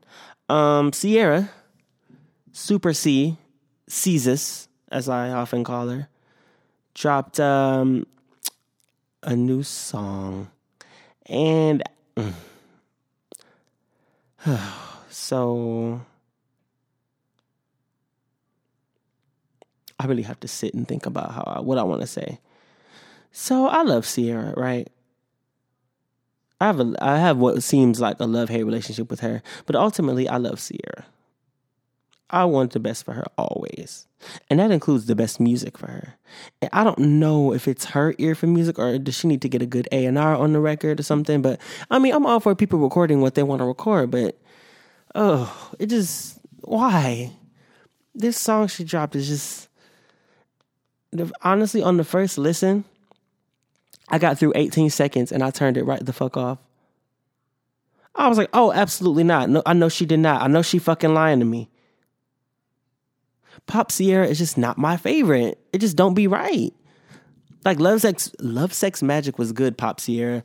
Dance Like We're Making Love was superb Pop Ciara. That was superb Pop Ciara. Unfortunately, it was produced by fucking Dr. Luke, so there's that. But that song was immaculate. I'm like, if she doing pop, that's the record, the lane I like to see her in. But she seems like she's happier than ever, so that's great. But that music, that's okay. So Level Up was a bop, that was cool, and that grew on me. Uh, Dose, Dose was a pretty good record. Um, uh, that Freak Me song, uh, I like that one. That one was cute.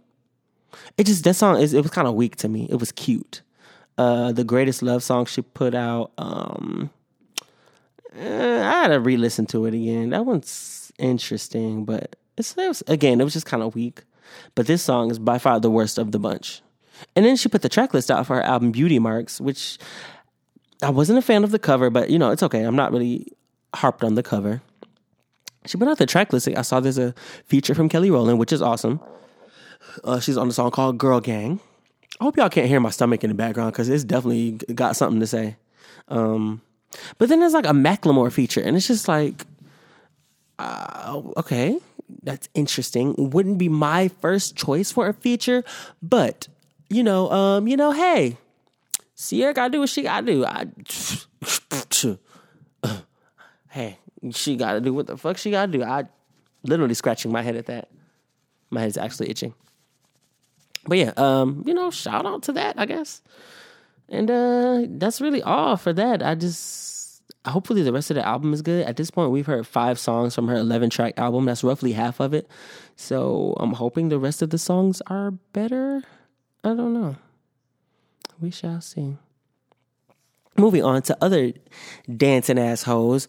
Normani. So Normani is, you know, the opening act on Ariana Grande's uh what is it, Sweetener tour or whatever. And she's been fucking killing it. Amazing. You know, people have been, of course, um, punching her down for her striking similarity to Beyonce's performance style. And what I have to say about that is shut the fuck up. Okay?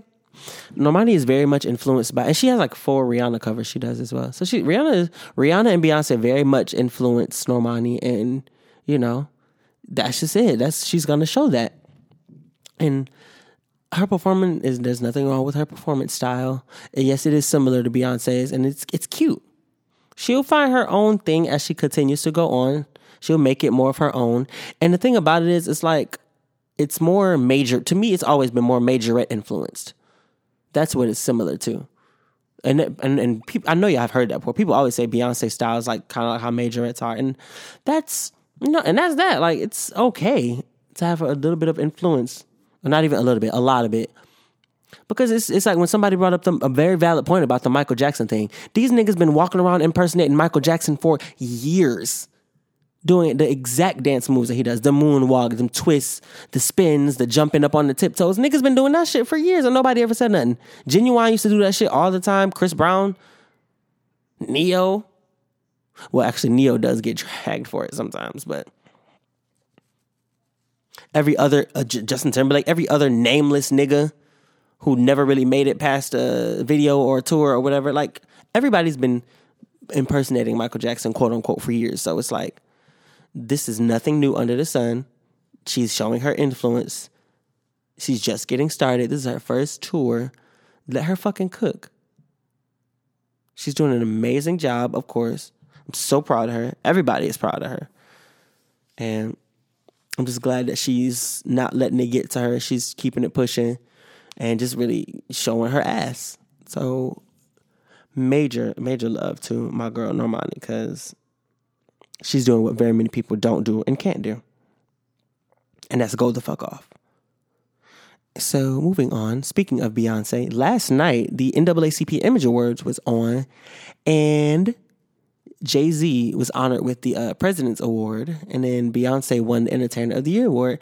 I just gotta say that's like the first time I've seen them at a televised award show since since the Grammys when Lemonade lost. That was what 2017. Yeah, and not only that, I'm like, when is the last time they even went to the NAACP? Have they ever gone to the Image Awards? I feel like in Des- as Destiny's Child, she probably had, and I feel like when she was solo, when she first probably for Dangerously in Love era, she probably went. But I don't, I didn't, you know, I'm glad they were there. I hope they didn't. Well, I, in my mind, I'm sure they just went because Jay Z was being honored, and of course they was like, well, shit, if she's coming, we got to get Beyonce the Entertainer of the Year award. Not that she didn't deserve it, but then again, I mean, Beyonce deserves anything she's nominated for most times. So, but it was nice to see them there, and she looked so good on TV. Like I was like, oh my god! But so she got there midway through the the cast, the broadcast, and you know, like the audience videos started to surface on Twitter, and well, first of all, before I even talk about what I was about to say, fucking Omari, Omari Hardwick. After I saw him win his award, I kind of saw the explanation for probably why this happened because he said he wasn't really there mentally because well, he had like a, a sick child at home or something like that. But he went in for that double kiss with Beyonce and like was too he kissed really close to her mouth and she made her very uncomfortable. So he's been being dragged for the last 12 hours by for the last 12 14 hours by the BeyHive. So shout out to his mentions and his comments right now. But yeah, so other audience videos started to roll in and you know, once he won his award, they started showing her in the audience for different reasons and stuff. And once he, uh, once Jay Z got up there to win his award, they showed her and all that. But I, you know, I guess I fell asleep, and then so I, I fell asleep for like ten minutes, and I woke up and the rebroadcast was on, and I went on my timeline and I saw she won the fucking award, and I was like, oh my god! I was like, did this happen? First of all, I thought I missed it, and it was earlier in the broadcast, and I was like, wait, I turned it, I turned it on like shortly before she arrived. And I was like, that must have happened when I fell asleep. I fell asleep for 10 fucking minutes and then I gave this girl a damn award. I was I was like, I missed her on TV. I was only asleep for like 10 minutes. I missed the whole damn thing. It's like shit. Uh, but you know, whatever. I still saw it like on Twitter and then, you know, there hell it was just on a couple of minutes ago. I think it's probably still on, so I could probably go watch it if if I want to see it that bad, but it's whatever. I'm glad she won that award. She looked amazing. It was nice to see her on TV. Everybody saying she's pregnant again. Look, she might be. If she is, congratulations, because that's wonderful. Child childbirth is amazing. I know she probably wants a fourth kid. Maybe I don't know if she does, but I mean, I I can see what they were saying. She did look a little. She did have a little bit of pregnancy face, but I ain't gonna say she's pregnant. I'm gonna just say she looked amazing. So uh, that's that on that anyway. And let's see, what else do we have on my list to talk about? Oh yes, the Lizzo and Missy track, Tempo, fire, absolute fire, absolute fucking fire. I love Lizzo so damn much. Like everything she does, everything she stands for, just being herself. The bitch can play the flute, she can sing, she can rap. She's beautiful sometimes I feel like I I I might be interested in eating her out. Wow, that wasn't how that sentence was supposed to end, but hey, you know, it's just how it came out. I I might be, yeah. I was actually gonna say eating her ass, but I I don't I don't know which would have been worse for me to say. So there's that. But Lizzo is an amazing, amazing, amazing talent. I really hope that she continues to take off. What I love the most about Lizzo is, and I hope she's actually getting money for these. Um, her music has been used in so much shit in the last two years, movies and like commercials and TV shows. Like between "Good as Hell," um, what's the other song? Worship is it "Worship" or "Worship Me"? That song. Ever since basically um the last barbershop movie when Good as Hell was used from that movie, and she performed it on um, The Real. And ever since then, her music has just been everywhere. So I'm really hoping she's getting like nice publishing checks from these things because that's dope. But uh, Tempo is a fly ass track. I'm really excited for her album. I'm mad because her and Tayla Parx are coming here, and the tickets sold out like instantly. Same thing with the Ari Lennox tickets. Some Ari Lennox tickets sold out the same day. I had just got paid. I was gonna buy some, and they fucking sold out. Why would she be performing? Y'all, y'all may not know this because you're not from here or live here, but the 930 Club is is not a big venue. It's not a big venue. She could have like performed at the Fillmore, Howard Theater, anywhere. Like I'm pissed, but you know I'm glad it sold out. It's great to be able to say you sold out a show. I hope I I hope to be able to say the same someday, someday soon, maybe a year from now. But yes, um, tempo, fire ass track. Like the whole shit. The whole shit is fire. Um oh, we have Saweetie. So rapper, icy rapper Saweetie dropped her EP. And um she's been doing some freestyle. She did like one was a freestyle, the other one was her rapping a song that's actually on the EP, which sounded it sounded like a trash freestyle at the time. It was her like a double XL freshman list submission her pitch and it didn't sound great. But the EP itself is actually really kind of the beats are dope and you know, she sounds better on the records, but them freestyle videos, I just need her to probably never do a freestyle again. It make her it's not even her words, it's her bars that be bad. It make her flow sound weak. If her flow was like tighter, then then bars wouldn't sound so weak, but it it just I just need her to nod. Like there are lots of rappers who never free. Like you don't really see Nicki freestyling. It's not that she can't. I don't mean I personally don't really know what her freestyle ability is like. But I've never really seen Nicki freestyle. Cardi don't really freestyle. Like it's okay to not freestyle. Like I know it, it discounts your rapping ability in a lot of people's minds, but it's okay. Like to go to interviews and be like, "Hey, um, I don't freestyle." That's okay because everybody is. I just feel like it's not fair to hold that against people because, like, some people just genuinely don't think that fast. Sometimes your brain just don't move that fast. It's like it would be like somebody asking you to quickly perform an open heart surgery if you're a surgeon, and you'd be like, "Damn, hold on, like I need to think and." I don't know what the fuck somebody's doing, but there's noise and it's annoying. Anyway, it's like I need to think, I need to you know prepare and all this stuff. So I get it. There are people who are amazing freestylers, and shout out to that. And that's that's fucking amazing and dope as fuck. But I mean, I even sometimes have some freestyle abilities. I freestyle sing. I sometimes freestyle poetry. Occasionally, I freestyle rap. I, I told I just told them last week. I said one week I'm gonna freestyle at a spit that. It's gonna be dope as fuck. But um, the EP is fire, especially the, song with her. Well, she has two songs. Quavo, Quavo, her boyfriend. Um, I'm glad I listened because I liked Icy. That was my uh, my song. That was a good song. Um, but yeah, shout out to her. Hopefully, she just continues to improve and to get better and all this stuff. And of course, speaking of female raptresses, I want to bring back up the conversation of Tierra Whack. Yo, Tierra Whack is so fucking fine. Like, it's just I'm I just it's it sometimes be an honor to just witness how dope somebody is. And Tierra Whack is one of those people like she's from Philly, of course. Um, well not of course, but she's from Philly, if I've never mentioned that before. Um, what else about her? She is from Philly. She's she can sing. And um, she raps and sings but her music is so fucking dope. It's just like I don't even know how to describe it. She really is like a mixture of Missy. She's like a a, a more lyrical Missy. Like her style is like similar to Missy's, but it's honestly like Missy's on steroids. And it's it's almost scary. It's like, and I get that that like how Missy like Missy is so like if you watch Missy's early videos, her videos and stuff are so dope that it's like out of this world and almost scary, like how amazing she is. That's how I feel watching Tierra Whack. I'm like, this bitch is fucking insane. And I'm like, whoa. She's off her fucking rocker, like artistically, and it's amazing to watch because ain't nobody out like that. It's really fucking like, sho- like almost shocking. From so like Whack World, the album she dropped last year.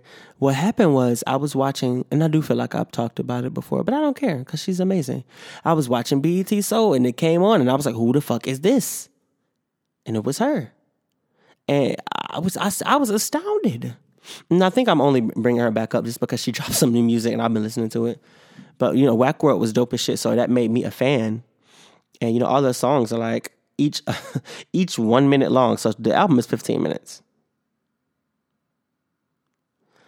And um so she dropped like five singles recently.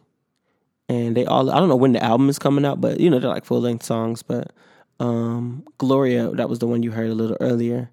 That one is dope. And I just feel like if somebody listens to one song like that one or something, they're gonna think that's her style.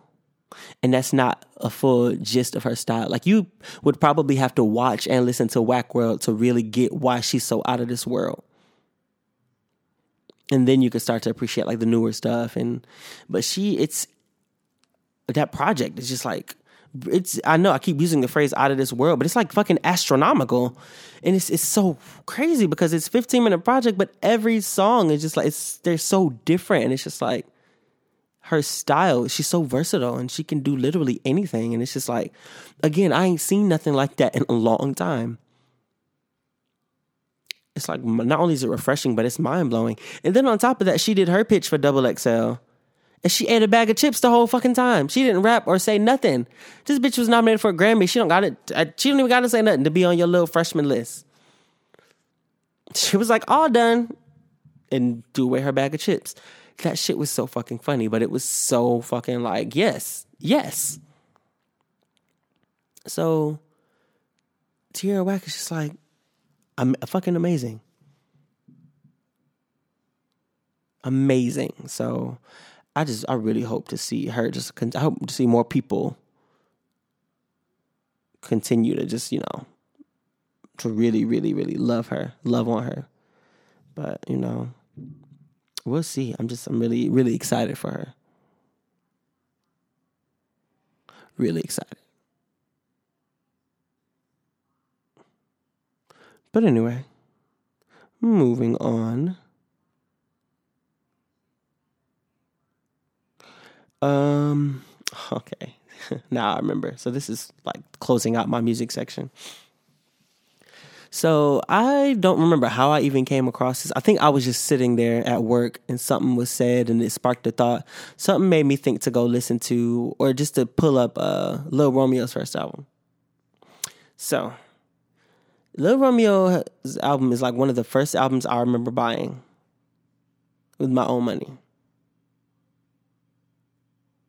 I will never forget going to Walmart and having to choose between Lil Romeo and Dream. Dream, as in the white girl group that was signed to Bad Boy. My mom ended up buying me Dream's album maybe like a week later for my first day of school present. But I ended up buying Lil Romeo. And I love, like, I love that album. And I love those songs. And I hadn't revisited it or any of those songs until recently. The only other song, the only old Little Romeo song I revisited in the recent years is like uh, "True Love" with Solange because that song is everything. You know, of course. Love has. Oh wait, no. Love has truly been good to me. Not even one sad day, a memory I've had since you go away. I hope you know I'll gladly go. Anywhere you take me, ain't no limit to this love. I you to the moon and the sky above. So that was a classic, of course. But um yeah, like his first hit, my baby came on at work, and I was like, "Oh my god!" Well, because I, played it, of course, I cued it, so it's not like something can come on at work and shock me when these playlists are mine. I mean, the playlists be on shuffle, so it can still shock me. But anyway, it came on, and I just was like rapping. I just remember all the words, and I was like, "Oh shit!" It was like blowing my mind because I was like, "I really remember these words." Like I listened to Bow Wow's "Take You Home" in the recent years. Hell, I listened to that earlier this week, but for some reason, I had not revisited that album. That album probably since it was popular, since it came out. So, like, it was just a, a shock to me, and I was just like, "Oh fuck! I can't believe, uh, I can't believe I still remember these fucking words. Like, this was amazing." So, it was a real good nostalgic feeling. And because I'm I'm so nostalgic all the time anyway, all the time, so nothing is ever like a fresh nostalgic feeling for me.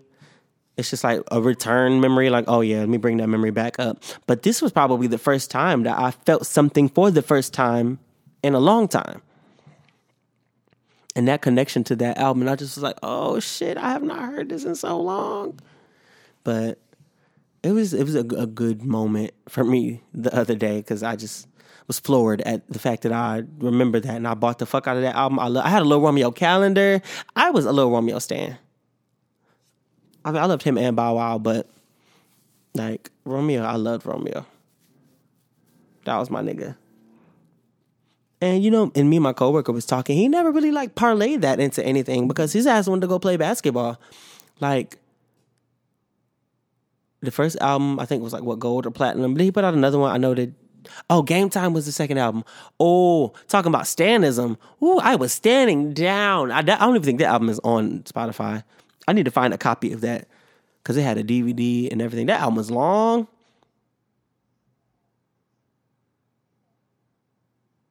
I'm just, I'm sorry, I'm just really like processing my thoughts. Yeah, I'm feeling things for the first time again. And I was standing down for that album. Whoa. Anyway, it was just crazy because, you know, he went through that and came out with a couple more albums, but, and then he had the Romeo show. But once the Romeo show was canceled, that was it. He didn't really go for He could have really carried that further. And I, guess he has done more acting in the recent years, like he did the Tyler Perry movie and did that Jarhead film. And, you know, he's done a lot of recent movies, but because he went to play basketball and he didn't even play basketball that long. He played basketball for like a year. So I just, you know, he definitely could have been a lot bigger. Not even with his rap, because you know he wasn't wasn't that good of a rapper. But I mean, Bow Wow. If if you had to compare him to Bow Wow, Bow Wow was obviously smoking him. But um, I don't know. I don't. Was anybody writing Real Romeo's raps? I wonder because they was you know they was writing Bow Wow's at first. They was Da Brat was up in there with the pen. Da Brat was in there with the pen, like especially when it came to bounce with me. I mean, this is not like even tea or shade. It's literally on the songwriting credits on it. But um, you know, yeah, man. Shout out to those memories, dog. Shout out to the memories. I uh, I don't know where those CDs are. They maybe they're somewhere at home, but uh, hope I would like to retrieve my things from home one fucking day. You know, just one day. But uh, you know, that kind of wraps that up. My entertainment section you know, Justice for Jussie. Next week on Star, going to see Mariah, you know, Tierra Whack, Ciara, Normani. But uh yes, so I will be right back with some closing motherfucking remarks. I don't know why I curse so much. I love it, but if you don't, I'm fucking sorry. But yes, I'll be right back. Baby. Hotline. Can I request a song? Yeah, My baby by Lil Romeo. you got that.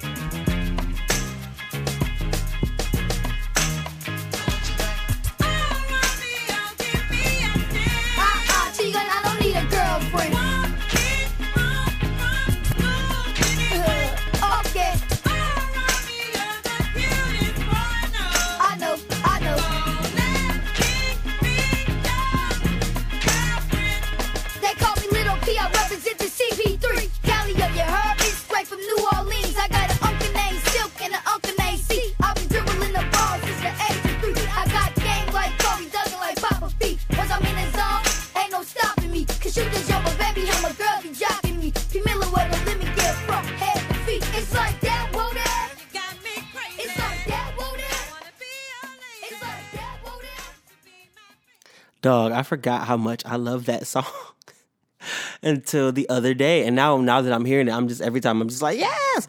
So I did not realize that song was so huge. It definitely peaked at number three. Woo! And that's the only time he was on the Hot 100. I cannot. It ain't chart like no other time. I'm dead as fuck. But anyway, welcome back to the LeeBruh Green Show with your wonderful host, LeeBruh Green. Yes, I am wonderful. I may not be good enough, but I'm wonderful.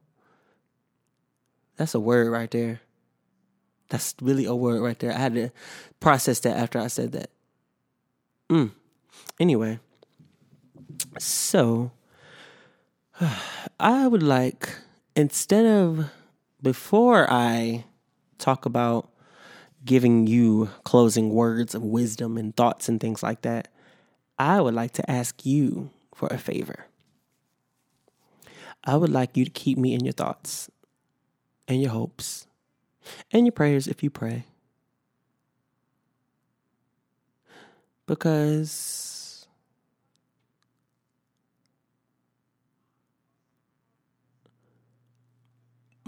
I just, my mind is just very interesting, you know?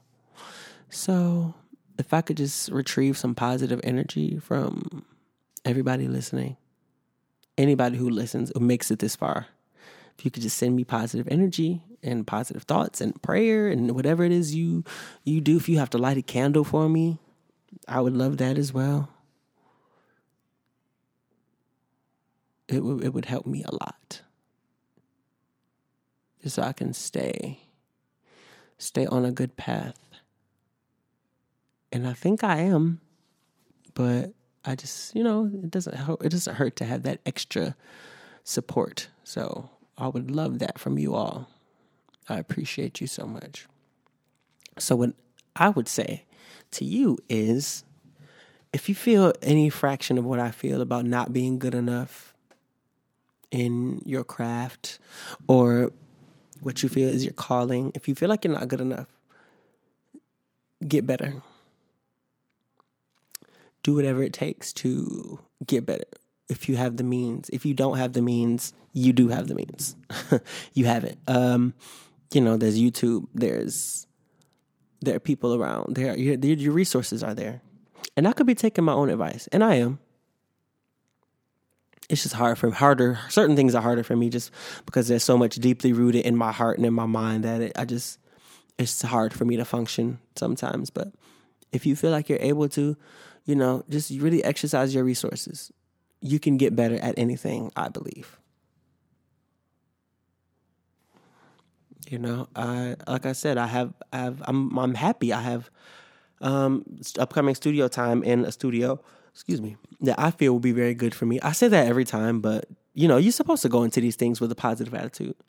But um, you know, I say that every time, but this time it's different because it's a black studio. I have not recorded in a black, black owned, black mostly black recording and black engineered studio. You know, the owner of the studio is the one. I mean, that happens a lot, but the owner of the studio is the one who I'm gonna be working with. You know, he's black. We've been texting and stuff, and you know, I put down my deposit, so it's a go for two weeks from now. So actually, hmm, because I don't even know if I'm gonna be able to do the show because I'm gonna be recording. Well, we'll be mixing that day, but um, I'll probably try to squeeze it in before that Sunday before it because I typically like to do my show on Sundays just because it's more relaxing and more peaceful. So two weeks from now will be I will two weeks from now when I'm doing the show on Sunday the fourteenth. I'll be able to say, "Hey, I recorded yesterday at the Trap Factory and X Y Z happened." So that's always nice. But I just want you to continue to love love hard, love unashamed, love, give people the love, don't hold back. Let them know how you feel, even when it feels like you shouldn't, because you should. You should always let people know how you feel. Don't hold that back. It's important that you are honest with your feelings. I learned that over the years. You would think that's such a, a simple thing that you that's not something you need to learn, but it is something people need to learn. And it was something I learned. So I've been very forthcoming with my feelings, which is again the heart on the sleeve. This tattoo, the name of the album, Heart Off My Sleeve. So, you know, I'm very much in favor of putting your heart on your sleeve and making your feelings be known, making your feelings aware, making people aware of your feelings. So do that in the best way you can. And you know, as a writer, I say if you can't voice it, write it. Write that shit out. Write it in a letter, write it in the form of an unsent text message. You don't have to send it out. Maybe you can write it out in the text message and act like you're going to send it, then maybe kind of, you know, edit it and tweak it the way you want to come across, but don't hold that in. And that's not just with feelings for other people, that's with any feeling. Write it down. Speak it out. Talk to yourself. There's nothing wrong with talking to yourself. For so many years, there's been a stigma against talking to yourself. Well, I don't give a fuck. Like I tweeted forever ago. I'm glad people see me talking to myself. That way, you know, one of us will beat your fucking ass. It's either gonna be me or myself, but one of us gonna beat your ass. So, you know, just love, just love on yourself as much as you can. It's so hard to sometimes. Things around you make it so hard to love on yourself, but whenever you can, whenever you, whenever you see an in, you take it, you take advantage of that end and you maximize that motherfucker. You walk past a mirror and you start seeing, you saw something real quick that you like, you go back to that mirror and you maximize on that part. Cause it's gonna expand from there. You it's, it's about finding something, finding something small to love on yourself and then feeding it, watering your emotional and spiritual garden. So, yes, I'm going to go eat something and get prepared to be slain by Mariah, no middle name Carey. That'll probably be the first thing I want to talk about next week, of course, or next show. Hell, I might even end up doing one next week just because because I'm so excited. But thank you so much for listening, as usual. It's not as this show didn't end up as long as I thought, so that worked out. But thank you so much for listening to me babble on and on and on, especially those of you who listen to every episode. I don't take that for granted because hopefully me sharing that thing about me not feeling good enough or not being enough will make you realize that I appreciate you as a listener that much more because I don't feel like I get I get the the accolades or the attention or the love sometimes. So when I get when I get it from anybody from anywhere, I that shit it, it means a lot to me. When people tell me th- things about my music, about my voice, about a song I sang or a song they heard of mine, I take that I don't take that shit lightly. This is another that also ties into what I was saying about making those feelings known. You know, you got something nice to say about somebody, you got a compliment, don't hold it back. They they might need that. They probably do need to hear that. You got something nice to say, just let that shit out. Make sure they know that. You never know what you can do for somebody just by giving them a few words of encouragement, genuine words of encouragement and acknowledgement. So just knowing that I have y'all here to listen, I appreciate that. I look at the numbers and I see, oh, okay, I've been getting some listeners. So I think that's always amazing and I appreciate it so much. So thank you again for listening to me. I admire you for doing so. And because I be slipping on people I know doing podcasts and I don't always get to listen to them. So thank you for listening to mine. Thank you for being a friend and a fan and a fun person and a good person. As a should person, you never would person, but you if you couldn't, then you would person. Nah. See, I'm freestyling. I'm freestyling better than half these niggas out here. Pulling half these triggers out here, putting bullets in their ribs out here, getting niggas in their feelings out here. Putting them in body bags and toe tags and see they wasn't ready. Y'all wasn't ready. Y'all was not ready. Anyway, I'm gonna go eat something. and do whatever. And of course, I would like to end the show by saying hashtag justice for Tinashe. I don't know what she been doing. She been posting pictures and shit. I don't know if this is the calm before the storm or what, but something is coming soon. So yes, it's my girl. Thank you for listening, and I love you. Bye bye. Aye, aye. Boy, you know you need to come give me that dick. He wanna hit from the back cause I'm thick. I like to fuck on him when I get lit. Yeah, tell me this pussy is shit. Aye, oh, he's so thirsty. Ride that dick like a whore. See, he said, Are you tired? I look back like, yeah, let's have a sex talk, huh? Wanna see your body take your clothes off, huh? I'ma bust quick if your lips off, huh? Rock that shit till you blast off, hey, yeah, let's have a sex talk, huh? Got a big boy, then pull it out, hey. Can you make it feel like the first time, huh? I don't get tired, let him wear that, hey, yeah. Beat up on the bed, ride it to the tip top. He like it doggy style, cause I make that ass pop. He ain't never finna leave me, cause I got that drip drop. Said this last bitch still fucking like a robot. That's the end? Yes, Janet, that's the end.